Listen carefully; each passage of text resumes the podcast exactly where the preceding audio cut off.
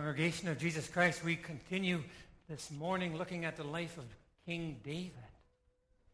And the Bible here honestly records the sins of his people. The Bible states the facts and draws out the lessons about many truly awful things. The Bible does so to warn us against temptation and sin, and also and especially to declare God's grace when it says here at the end, Nathan replies, The Lord has taken away your sin. The Lord has taken away your sin. Amazing. We're going to look at this account uh, tying back to chapter 11, which has most of the details of what actually happened. We see here, however, in 2 Samuel 12, Nathan speaking to King David after David has sinned. Last Sunday, we heard Nathan speaking to King David, speaking a tremendous word of blessing. These are the only two times that we hear Nathan speaking. The one time, 2 Samuel 7, with God's blessing, establishing David and God saying to David, I will do things for you great and glorious, and no matter what, I will work in and through you. And it has the sense of no matter what. God promises in 2 Samuel 7, despite all the weaknesses that may occur, but now they have occurred. And the question is will God, will God continue to to establish David's house. Because we would, we would have the sense too, it's fine for people to say to us, if you're good, I'll be good to you. Or for God to say to us, if, if you're good, I'll be good to you. But, but what if we are bad? If others are bad to us, we're not going to be good to them. What about God? And especially when David is bad, really bad. And so, to highlight, first of all, how bad is David? You be the judge. Nathan asks David to judge the bad man in the parable. You judge. How bad is David? In 2 Samuel 7, the account begins, or 2 Samuel 11, one chapter earlier, the account begins why Nathan has to come and speak to David. In 2 Samuel 11, David begins by by being very selfish. He has his palace, all is well, and he is feeling too some pride, and, and he is thinking too, I don't really need God anymore. He has arrived, like us a little bit, so blessed in our culture. We don't really need God. David is at that point. Then he is specifically disobedient. It says in 2 Samuel 11, during the time that kings go to war. And David is king, and he's supposed to go to war with his army. His army is at war. He stays home. He is disobedient to being a king. He is sinning against the fact God made him king to lead the army, to lead the people. He is a sinful, bad king. It mentions that he is lazy. It says specifically in 2 Samuel 11 he is lying down in the evening. Uh, more the sense, not at night going to bed, but just lazing around after supper, doing nothing. And in that sense of idleness, laziness, temptation comes. And that's a reminder for us too. Often, if we are idle, if our hands are idle, if we are just wondering what to do, we get into trouble. Better to be busy with the work of the church and the kingdom. You resist much temptation. There's also the sense of self indulgence, the sin of self indulgence, wondering what more he can have instead of being thankful for what he has. And that comes out in the story as Nathan speaks to him too, as God says to him, I gave you all this, and I would have given you more. And what about us too? Yeah, we have been given a lot, but we want more. And, and David is in that sin of greed and self serving. And he's careless. He allows his eye to wander and lust enters in. In James 1, verses 14 and 15, James reminds God's people each one is tempted when by their own evil desire they are dragged away and enticed. And then after desire has conceived, it gives birth to sin. And when sin is full grown, it gives birth to death. We see that unfolding here. David's sin is, is given birth through his, his carelessness, giving in to the temptation. He res- surrenders uh, to the sin of adultery with Bathsheba. He could have resisted. He could have resisted the temptation. It's not a sin to be tempted. All of us are tempted. There is no, uh, that reality is there, but he could have turned to God's word, which helps us to resist temptation. The law, do not commit adultery. David knew the law. There it is. Note more so, even, when, when David, David thinks that he might want to be with this woman, he asks, Who is she? And he finds out who she is. And by God's grace, in fact, that that should have struck him. Because it says that as he asked, Who is she? then it says in 1 Samuel 11, verse 3, that she is Bathsheba, the wife of Uriah. Uriah? Well, well, partly too. He's, she's married. So in that sense, too, he has no claim on her. Uriah is one of David's 30 bodyguards. David, as king, has bodyguards. And the 30 guys who are ready to give their life for him at any moment, one of them is Uriah. Oh, that's Uriah's wife. The wife of a guy who is ready to die for you. David doesn't care. And then, if he thinks about it a little longer, she, Bathsheba, the wife of Uriah, is the granddaughter. Her grandfather is a man named Ahithophel. Well, who is Ahithophel? Well, David knows who Ahithophel is. He is the top advisor to David. When David wonders, should I fight here? How should I go there? What should I do? He asks Ahithophel. And Ahithophel's wisdom and advice is, is the most precious thing. David respects it completely as God working through Ahithophel, leading him. And David is looking at this woman who is the granddaughter of Ahithophel, his advisor, and the wife of Uriah, his, his trusted bodyguard. How big a sin is this? It's not off of someone who cares. It's, it's Bathsheba. And this is, is what David is confronted with. He doesn't care. He is sinning that is dragging him away, and the desire is conceived, and it gives birth to death. David is also abusing his position of authority as king. She cannot refuse his demands. And so sin is evident in every aspect of David's action. So when Nathan comes to confront David of sin, this is sin. So if we had to judge, we would see how David sins against God, against his role as king, against a citizen who should be under his protection against a faithful soldier, a faithful advisor, and we would judge that he should die. You add to that yet the sin of covering up Bathsheba's pregnancy. Instead of, of confessing his sin, he tries to cover it up. And that's so common with us too in sin. The first reaction, try to cover it up. So his, his response to the fact that Bathsheba is pregnant, he tries three times to uh, get the, the problem fixed through Uriah, and, and between, between those three times, the final one, he has him murdered.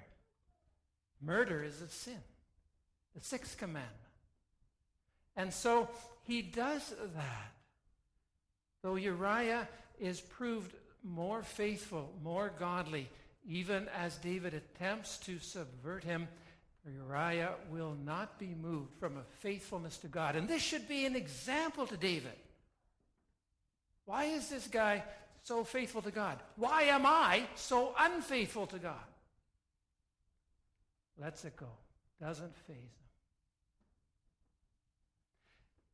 It says even in 2 Samuel 11 that David decides to have Uriah murdered, and, and he has Uriah bring the letter, a letter that David writes to Joab, the commander of the army. He, David writes a letter, seals it, gives it to Uriah. In the letter, David's evil plan is there. Put Uriah at the front lines so that he will be killed. But David knows Uriah will not will not look at that letter. Uriah is a man of integrity. You can take advantage of people with integrity. How does David ever do that? Uriah is carrying his own death sentence. David doesn't care. That is so wrong. The whole picture premeditated, calculated evil. And then at the very end, in 2 Samuel 11, it says too, after Uriah is dead, then, then David puts on a front and he waits about a week until Bathsheba has officially mourned for her dead husband. And then David uh, asks for her to come and marry her. Oh, what a nice, what a nice thing to do. And everybody, everybody who sees it would think too, not knowing his plotting against Uriah, not knowing the sin that's all there, they would say, Oh, look, look, our king, King David, so kind, so gracious. His bodyguard dies, and he just takes the wife in as security, and, and he will care for her. What a great guy. So, so man, David's sin is uh, he comes out looking, ha, looking amazing. And, and that does happen. That we sometimes too we manipulate and maneuver and, and get things worked out. And, and by golly, nobody knows. And boy, I'm, I'm just doing okay. I got away with it. Sin isn't a problem for me. I can handle this God sin thing. It's, it's, the story comes to that point, and at that point, as David is even thinking that way, then Nathan comes. The sense of there is no getting around the fact that though we can cover things up, we can manipulate, we can plot, we can abuse and hurt others, that the secrets will come out. And David gets found out. When it comes here in chapter 12, the Lord sent Nathan to David. Uh, how long has it been? David has done all these things, and he is now with Bathsheba, and the thought, the thought is it's been a year. About a year has passed. And it, there is the sense David has struggled with his sin.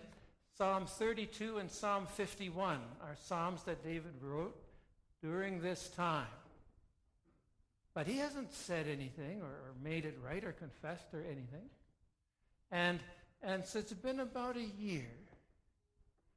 And in that reality, we can see God too being gracious to a sinner, giving him time to repent, to make things right.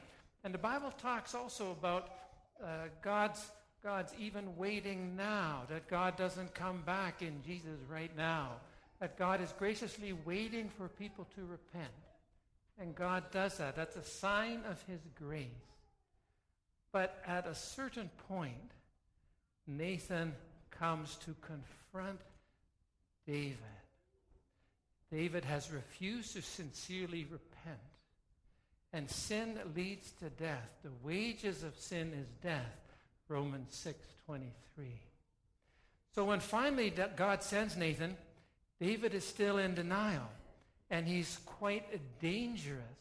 So when we begin reading here in chapter 12, then in confronting the sin, Nathan is afraid that David is going to add to his sin and even kill David or kill Nathan. David is still hiding the truth. Like Samuel was threatened by evil Saul years ago, now David is as evil as King Saul. He has such a twisted mind, he has an evil spirit. And so Nathan rightly feels threatened. David could take that sword of Goliath and cut off Nathan's head right there because the only one who knows is Nathan. And if he's dead, then I'm still safe. Nathan knows the kind of sinful pressure that, that is in David that gets in us too, hiding sin.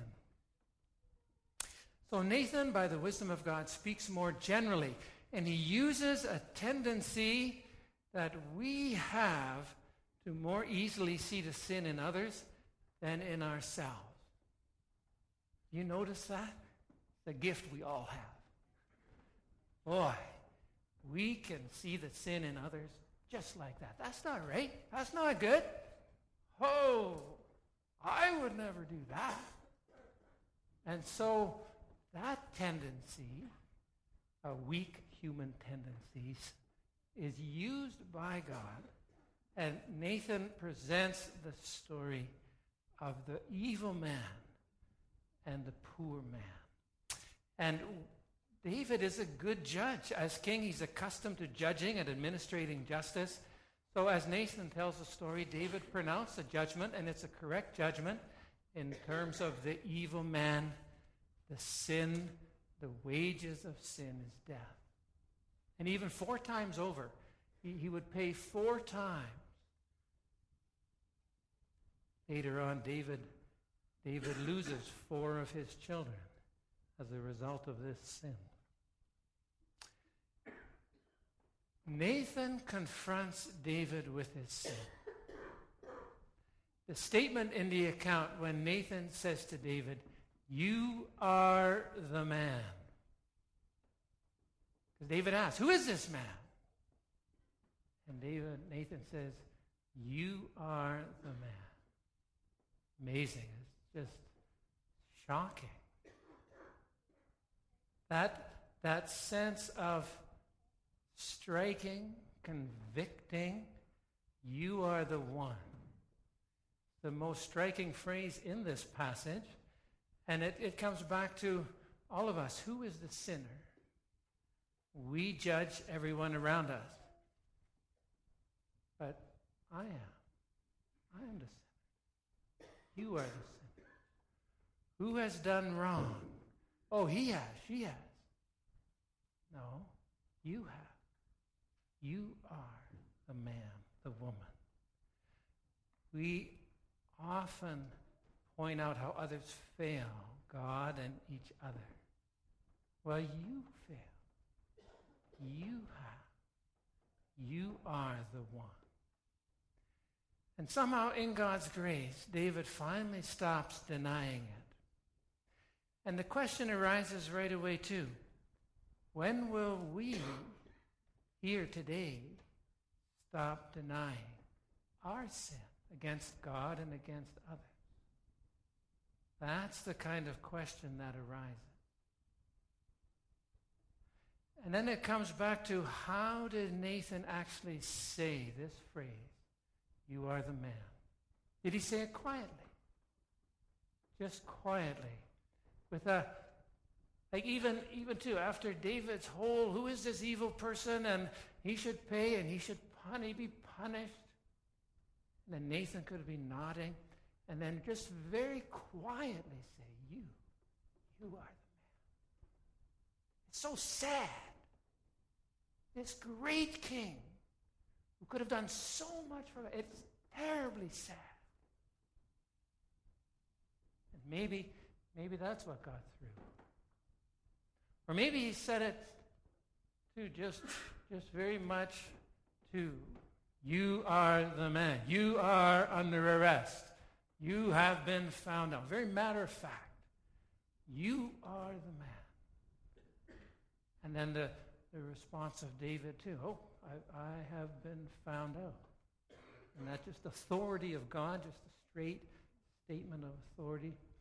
Or perhaps, perhaps loudly. And if, if it was loudly, then, then it would almost be out of Nathan's own fear that he's still not sure how David will respond. And that he would really have to try to get through. You are the man. You are the man. Hoping, hoping, maybe David will admit it. But somehow, and, and God knows that Nathan presented it in a way that David confessed. It's only by God's grace that David bows to the authority of the Word of God through Nathan. He didn't have to. Could have cut off his head, dragged him on, kept going. But he confesses his sin. That's the transition, the transforming place. But it's not easy and it has consequences still. Sin has consequences. That one act of David leading to all the others has serious consequences. The lie of sin that we so often take in is that it has no consequences. Ha! Sin has no consequences. Do what you like. Doesn't matter. Everything will be fine. That's a lie. Consequences are there. And sin has the consequence of death. And so you see, in terms of the death of Uriah, the faithful husband to his wife, the faithful soldier to the king, you have the death of this child. Child is not named, but as a consequence of sin, the son born to you will die. And then later on in the story of David, and we'll see that too, Amnon, his son, his oldest son, is killed by his third oldest son, Absalom. And then later on, Absalom is killed. And then later on, Adonijah. Four of David's sons die in the consequences of sin. Sin has its consequences. But even there, we don't end there. And the story doesn't end there because God's grace is there. And beyond even the sense of you are the man is Nathan's words. The Lord has taken away all of that sin. All of that sin that has been wearing and burning in David deep down. And that sense of God's grace, the reality that though we sin, even terribly, that sin is covered by God's grace, not by us covering it up. Oh, I've sinned. I've got to cover it up. That never gets you anywhere. And so the whole picture of David covering up shows how pointless that is. But when God's grace is declared. When people confess their sins, I can't cover it up, I'm not going to cover it up anymore, I confess before God and others, I'm a sinner. Then God's grace covers that sin. That's a powerful truth that we need to take hold of as we struggle in sin ourselves, as we get tangled up in lies and deceit at times, and, and it's just not good, and it, we know it's not good to confess. For things are, are killing us. Things kill those things we love and things around us. And our relationship with God, our Father. So the, the, the picture is of confessing sin and receiving God's grace. The reminder for us this morning that in our sin, God's grace triumphs as we put our hope, our trust in Him and you see that as well in the life of David. God continues to use David, and the grace of God shines forth even in David as he goes forward from here. And that gets shown most specifically in 2 Samuel 12, the end of the chapter, where God graciously blesses David and Bathsheba with a child, with a son, with Solomon. Solomon is the child of that sinful mess. If God is going to give a child to any one of David's wives, it should not be Bathsheba. It is. Because your sins are covered. God's grace is more than our sin. And that reality is what Nathan comes, and in that, he brings an even more beautiful message than he did in 2 Samuel 7. You think in 2 Samuel 7, he came with a nice message that God would establish David and, oh, good and great and wonderful and fine. But his message here is even better that we in our sin can take hold of God's grace, and we see that in Jesus Christ. And that's our center, our hope as we go forward in life, seeking to serve Him in all we do. Amen.